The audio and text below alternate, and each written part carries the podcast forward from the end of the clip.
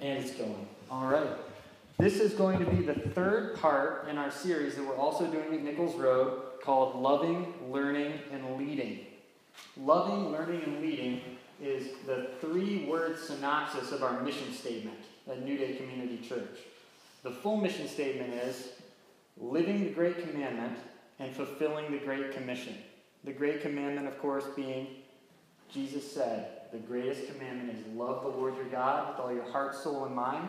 And the second is exactly like it, or equally important love your neighbor as yourself. So those two things are the Great Commandment. And then the Great Commission is when Jesus said, Go out there and make disciples. So we want to do both. Love, which was the first part of the series. How does a church that makes make a difference by loving? And also we want to make disciples. Well, making disciples really has two parts. You have to be discipled, and then you have to make disciples. So, being disciples is what we call learning. It's act. Because a disciple is really just a pupil or someone who's being taught. And biblically, we know that there's a lot of weight to that, but it's fair to sum it up in the one word learning. And then next week, we're going to talk about making disciples, which will be leading.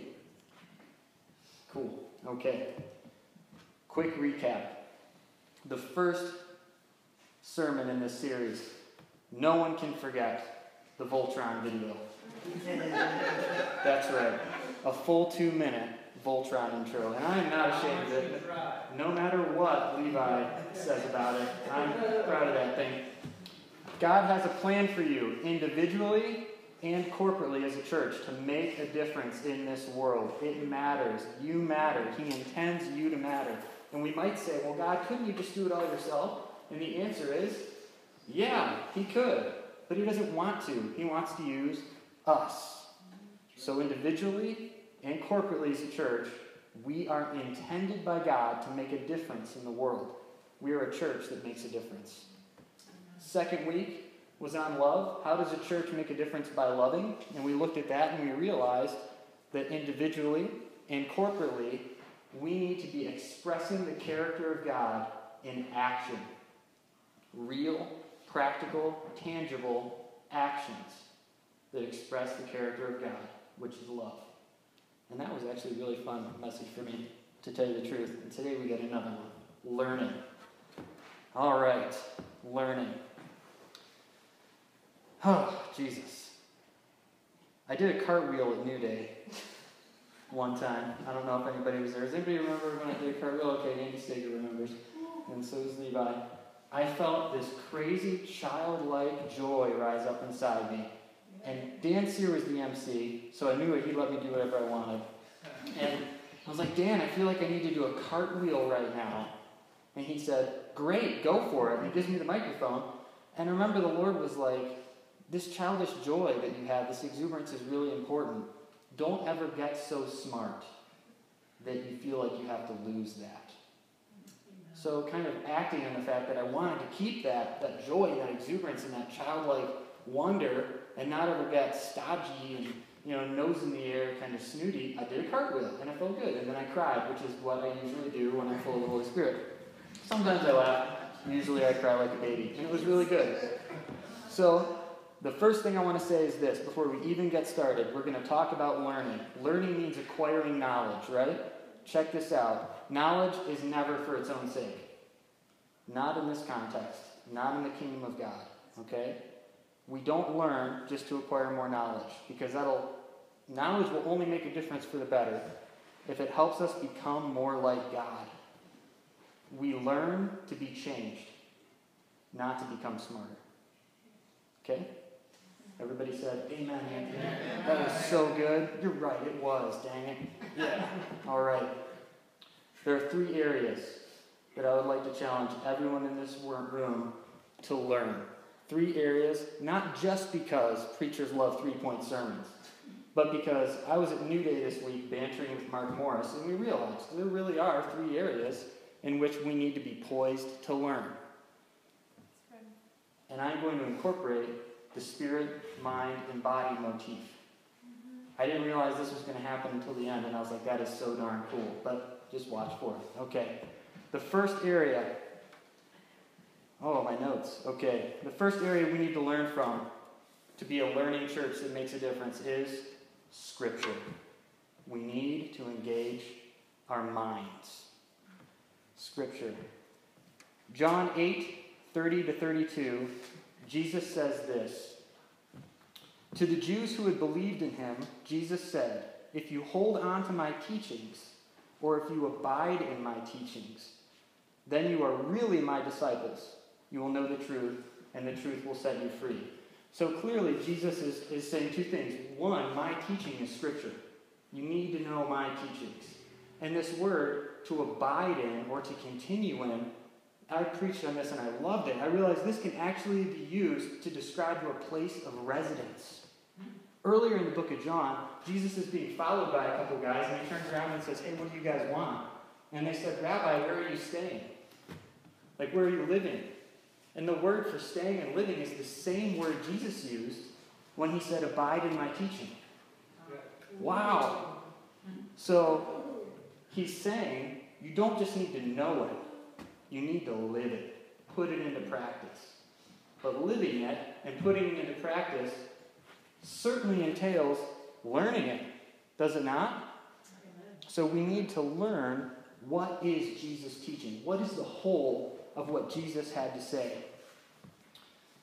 Now, the whole Bible is also God's Word. Matthew 13, 51 to 52 was wonderfully interpreted for me because I wondered about this by a guy named Kirt Schneider. He's a kind of a goofy but awesome rabbi. You can find him on YouTube, actually. And uh, this is Matthew 13, 51 to 52. Jesus is talking to a bunch of people about himself, and he says, Have you understood all these things? Yes, they replied. And he said to them, Then every teacher of the law Every teacher of the law, what was the law? That was the scriptures, right? The Old Testament. Every teacher of the law who has become a disciple, a learner in the kingdom of heaven, is like the owner of a house who brings out of his storeroom new treasure as well as old. Jesus is saying, it's really good that you guys know the Old Testament scriptures and you've learned that. Now learn what I'm telling you too. He's bringing the whole Bible into the parameter of Scripture, His Word. And this one's even harder to dodge the fact that we need to learn the Old Testament. For those of you who don't like it, I'm an Old Testament nerd, nerd and I make no apologies. But 2 Timothy 3 16 and 17 simply says, All Scripture is God breathed and is useful for teaching, rebuking, correcting, and training in righteousness so that the servant of God may be thoroughly equipped for every good work. A few verses before that, in 2 Timothy 2:15, he said this: "Work hard or study hard so that you can present yourself to God and receive his approval, being a good worker, one who does not need to be ashamed and who correctly explains the word of truth." Word of truth, whole Bible. He explains that just a few verses later. So it's hard to get around the fact that to learn, one of the ways we need to learn is actually diligently studying. I love this. This is not hard for me, but this might be hard for some people. I have a great friend back home. She's full of the Spirit. She loves Jesus. She's a leader in her church. She hates to read the Bible. I don't get it. She hates it, but it's just because she doesn't like reading. She loves the word. It's just work for her, you know what I mean? But we should all be well rounded in studying. Let me give you some examples of things I learned that I wouldn't have known if I didn't study. Does anyone understand Hebrew poetry? No? Turns out a whole lot of the Bible is poetry, and the Hebrews had really interesting ideas about how poetry should work. None of which did I know until I had to read this big, seemingly boring book about interpreting different types of scripture. And now I'm like, oh, parallelism, this helps me. Oh, that's antithetical parallelism. Sounds intellectual just saying it. It sounds smarter. I feel smarter. but Justin and I were just having a talk the other day about Psalm 37. And Psalm 37 says, Delight yourself in the Lord, and he will give you the desires of your heart. And we are like, I wonder what that means. I wonder if it's any desire I want, or if it's just the good desires, or man, that's kind of ambiguous. And I'm like, well, let's crack it open. And we looked at the verse before, and we looked at the verse after, and taking into context this Hebrew poetry thing, that they tied multiple ideas, well, actually, multiple lines into one idea, we could ascertain that, oh, these desires come out of a place of delighting, trusting, and committing your whole life to the Lord. And out of that flow the desires he intends to fulfill.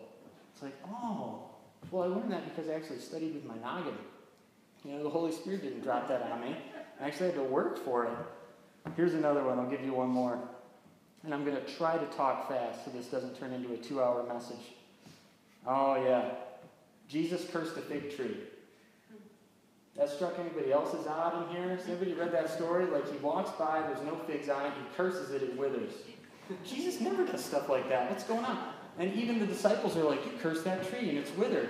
Man, I read that my whole life. And I'm like, What is his deal with the dang tree? It even says in the scripture there were no figs on it because, does anybody remember? Yeah, it wasn't the season for figs. So what is this? A temper tantrum? You know? And then he goes and he clears out the temple, and I'm thinking, this is because you missed breakfast. You're grumpy. That's what's going on. Well, it, yeah, sugar was low. Jesus was hypoglycemic for a minute. Just destroyed everything. No, I'm sorry, Lord, forgive me. No, I, I had to look it up. You know, fig trees do this weird thing. The fruit comes before the leaves. So if a fig tree has big shiny leaves on it, anybody familiar with it would have gone up to that tree and expected to find fruit. Jesus is mad because it seemed like it had fruit, but it didn't have fruit. Dude, that's heavy. And from there, the bunny trails and the scriptural associations begin to flow. But the Holy Spirit didn't drop that on me. Exactly. I had to work for it. It's not unspiritual to use your brain.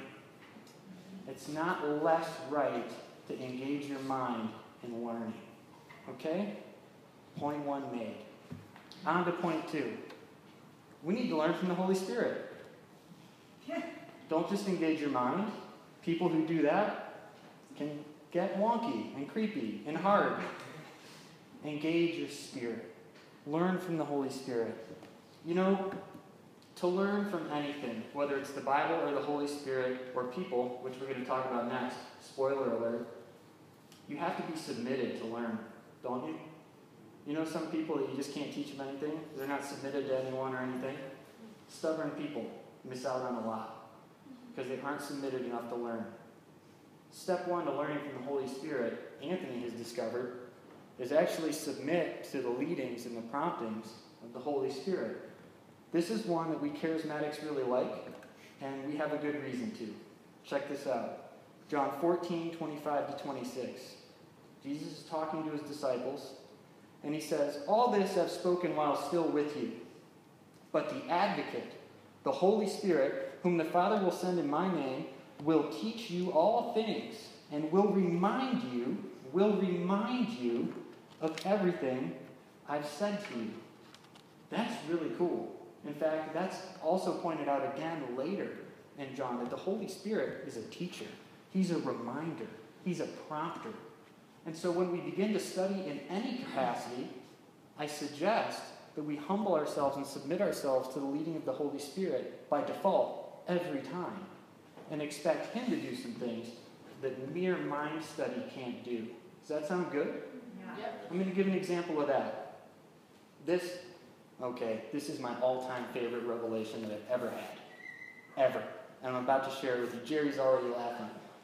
I meant to bring my Bible and read the big long passage, but you're all spared. I forgot, and I didn't print it out. So I'll set the scene. We're way back in the Old Testament. King David has lived and he's unified the kingdom of Israel, and then he's died.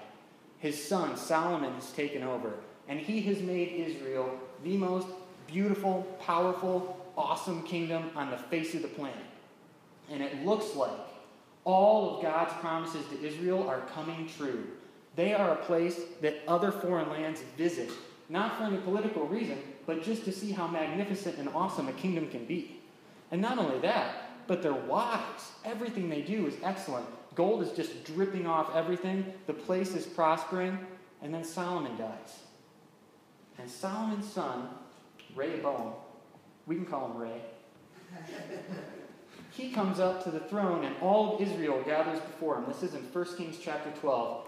And Israel says to him, Look, your dad was great, but he built a ton of stuff, and he made our yoke heavy and our burden heavy. If you will lighten our burden, we will serve you. And so Rehoboam says, Give me three days. And he goes and talks to the people that are, you know, advisors, and they say, Look, just lighten their load, man, and they will serve you forever. And he's like, No, I don't like that advice. Hey, bros that I grew up with, what do you think I should do? And his bros say, Tell him you're twice as tough as your dad. And if he made their yoke heavy and their burden heavy, you're going to make it heavier. And not only that, but you're going to punish them harsher. Three days go by, Israel shows up, and they're like, What's the deal? And he's like, He repeats again, I'm going to make your yoke heavier and your burden heavier. And then something happens. Israel says, We don't have any share in Jesse's house. What, right, what share do we have in the house of David? To your tents, Israel. And the kingdom splits. And it never gets back together again. Because of Rehoboam's epic fail. All right? Has anyone jumped ahead of the revelation that I got in the Walmart break room? Does anybody see where I'm going with this? Oh my gosh. So good. I was texting the Gerbers. Okay. Uh-huh. I'm reading, and the Holy Spirit brings to mind what did Jesus say in Matthew 11, 27 to 30? He's talking about who he is and about how people don't really know who he is. You don't really know him unless the Father reveals himself, unless the Father reveals him to you. And then he says, Come to me, all of you who are weary and heavy burdened. I'll give you rest. My yoke is easy and my burden is light. He is speaking as the fulfillment of the prophecy that a Davidic king was coming who had the right to sit on the throne. He was calling the people to fulfill their end of the bargain. Because right there, where the kingdom split, he's taking them back to that moment of decision. Mm-hmm. And he's saying, I will lighten your load.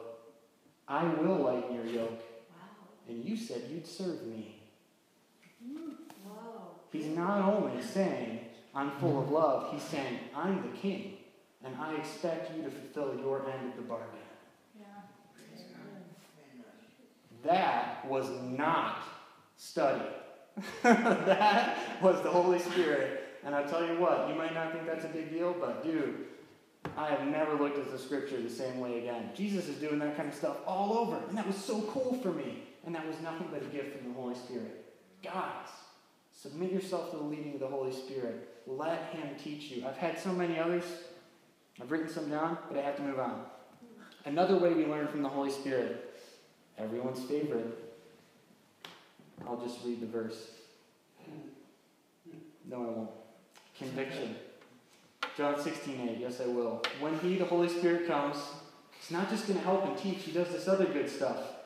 He will convict the world of its sin and of God's righteousness and of the coming judgment. Conviction. That word, in case we want to dodge it, it means to convict, refute, find fault, correct, expose, or bring to light. And now I quote generally with a suggestion of shame for the person convicted. Thank you, Holy Spirit, for teaching us like that. What do you do when the Holy Spirit convicts you of sin? I'm going to tell you. You say, Thank you. The correct response when the Holy Spirit brings correction or exposes something in your life, no matter how you feel, is to say, Thank you because that's God being good. Mm-hmm. Amen? And showing us where we can be better. That's God shepherding us, caring for us, leading us. And that's part of how we learn from the Holy Spirit. Here's a fun way. I'm blowing through these, I know, but I've got three to hit, and they all have multiple points. Let's all try this one.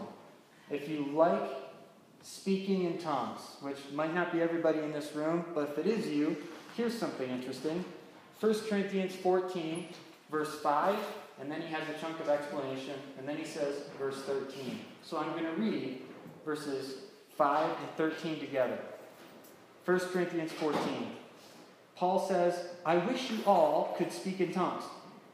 But even more, I wish you could prophesy, for prophecy is greater than speaking in tongues, unless someone interprets what they are saying, so that the whole church can be strengthened.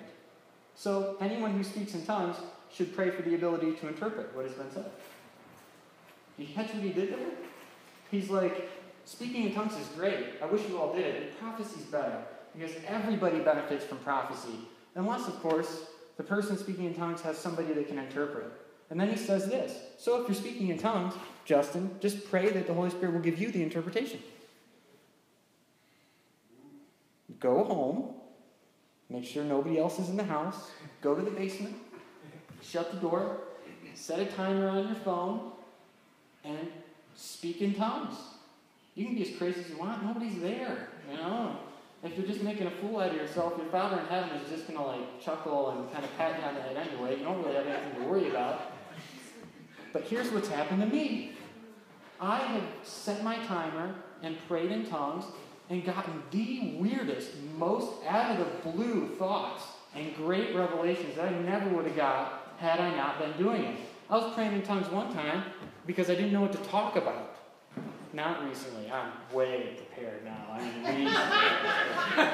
mean, way back in the day when I wasn't that good. So I'm praying and I'm praying in tongues, and suddenly the Lord says, You know, Hosea 2 and the story of the prodigal son are the same story from different perspectives. That's weird. I mean, I'm not an expert on Hosea 2, but you better believe I got my Bible out. And dude, you wouldn't believe the similar principles in the story of the prodigal son and Hosea 2. They're not exactly the same, but enough of the principles are the same that I was like, dang, I didn't study that with my mind.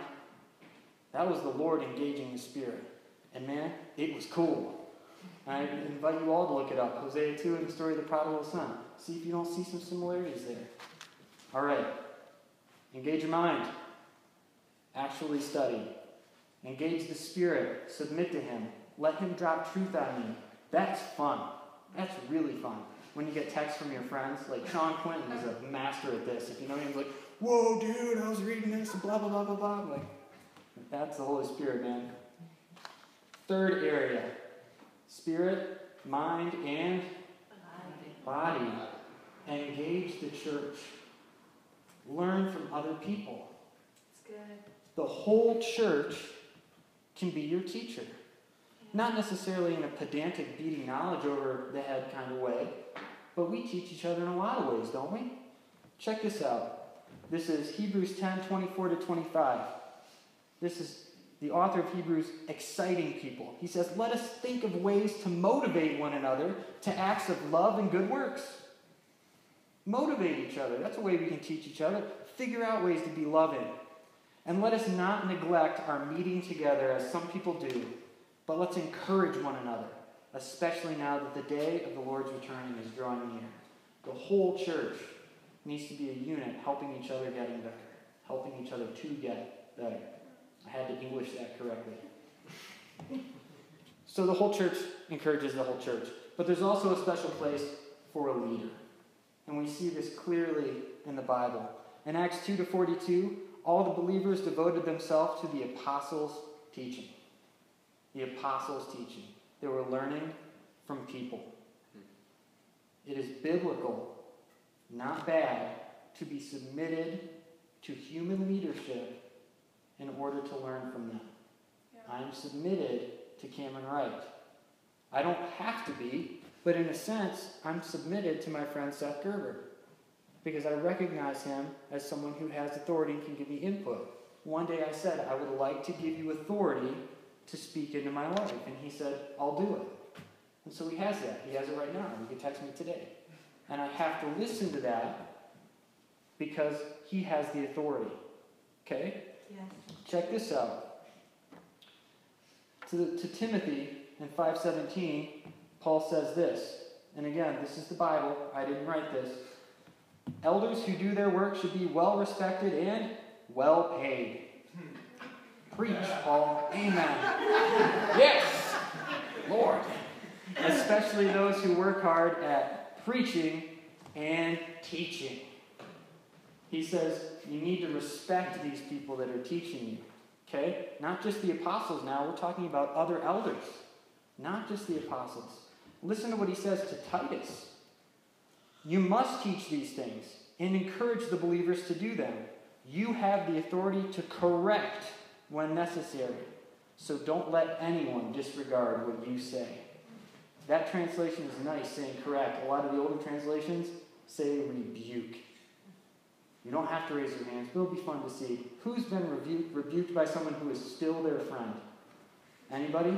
Oh, I'm glad to see so many hands. I have been rebuked by people that are still my friend. How do I know they're really my friend? They rebuked me. They corrected me.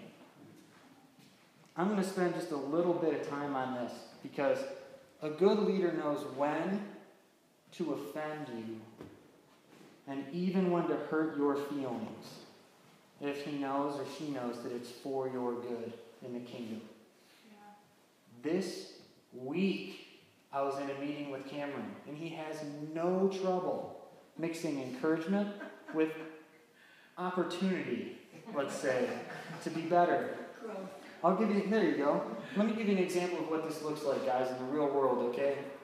I don't want to give you the wrong impression. I'm not like a terrible bad Christian or something, but I don't believe pastors should always be the heroes of their own stories. So I tell a lot of self deprecating stories on purpose. Here's one for you. It's six plus years ago, and I have had this long term relationship with a truly nasty human being.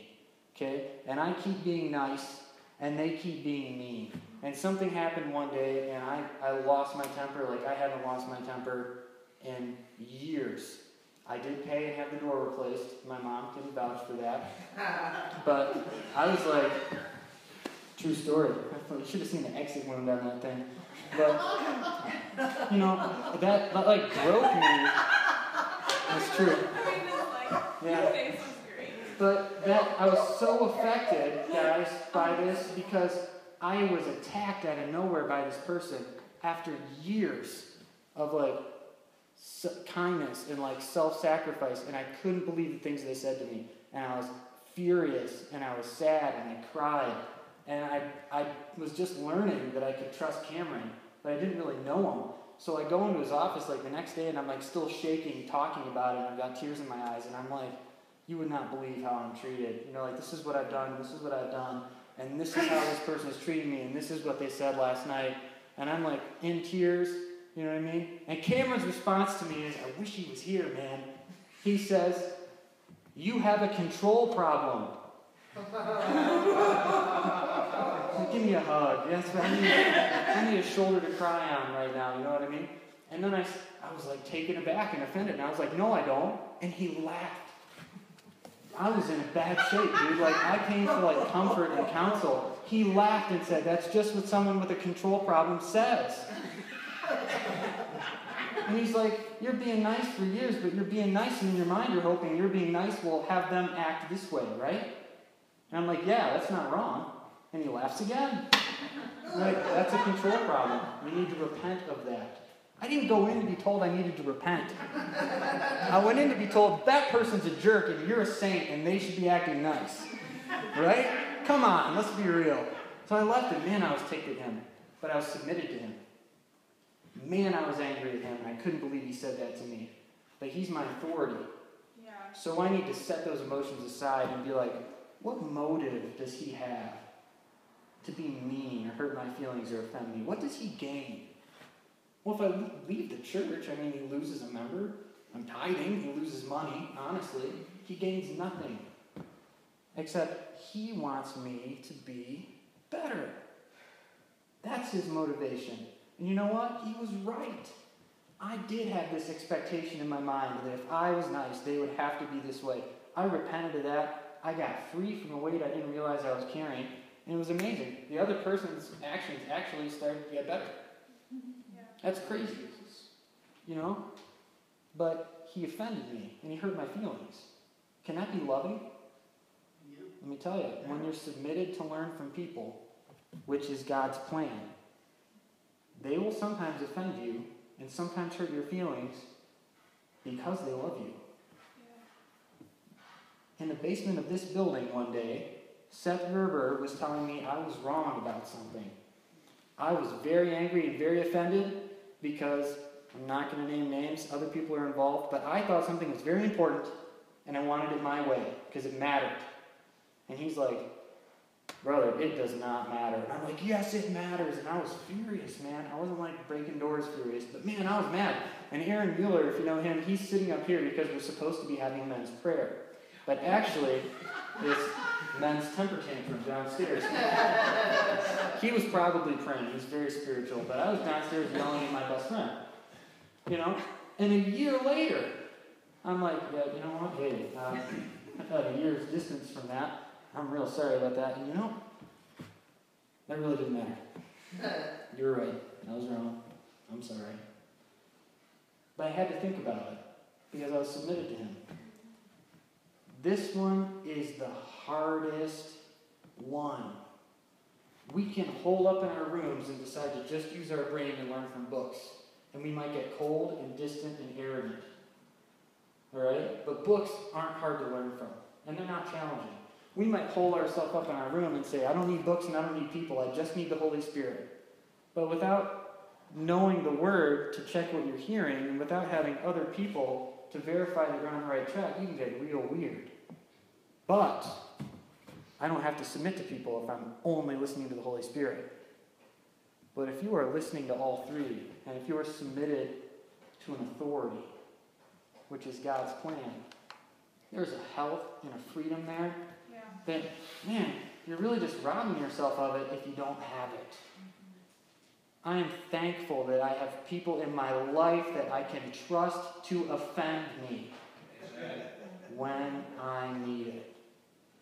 Amen? Amen. Amen. All right. That's it. In conclusion, we need to engage our spirits, the Holy Spirit, our minds, and the body of Christ in order to learn completely and to be a complete disciple of Jesus. And if you're listening to this and there's one of those that's just like irking the snot out of you, that's cool, man. Just work on it. And if you have never been submitted to an actual human authority, it doesn't need to be some great big process, but there's a heart thing that needs to change. Mm-hmm. Find one. It doesn't have to be me. Cameron's great. Who do you know that's farther along on the journey that you can talk to? Can you enter into a formal discipleship relationship with a more mature brother and sister? It's worth it. And say this exactly I'm giving you the authority to speak into my life. In this capacity, you are not just my friend. I'm giving you authority. And I'm telling you, it might be hard, but it'll be one of the best decisions you ever make to be a healthy Christian and to learn how to walk this thing out we call the faith. And knowledge, again, this is in closing, closing, to close, my closing. Knowledge is not just for knowledge's sake, but all of this knowledge should lead to transformation because we need to be more like Jesus. And if all of our learning is making us more like God, we might not be learning for the right reasons. Let's bow our heads. Father, you are good. Thank you for your word. Thank you that we have it on our phones and in magazines and in books and all over, God. We're tripping on it. Help us not devalue the scriptures because they've become common. God, I ask you to cause a fire of passion for the Bible to rise up in your people. Let them learn to love, and maybe just not even learn to love. Let them suddenly love reading. Let it come alive. And God, I pray for a new awareness and a new submission to the promptings and the guidance of your Holy Spirit throughout our lives as we utilize the spiritual gifts, Lord God, and as we study the Word with our minds. I pray that your Spirit would enlighten everyone in this room. In Jesus' name. Let it feel fresh and exciting and new. And Lord God, I pray that you would show us how to live in healthy submission with our authorities and how to live in healthy community with the entire body, to spur each other on, motivate each other, encourage each other, and help the corporate joy rise instead of fall. We love you, Lord. And if there's anyone here who doesn't know the Lord, Jesus, I repent for my sins. You paid for them, and I'm going to let you pay the bill because I can't pay it. Amen. You've earned the right to be my Lord. You've earned the right to be my Savior because I need a Savior. And Jesus, let me be your child. Mm-hmm. Show me what it means to walk with you as my Lord for the rest of my life. And thank you for this thing called church. And let me figure out how to live in that as well. In Jesus' name, amen. Guys, thank you very much. Feel free to hang out. You are dismissed.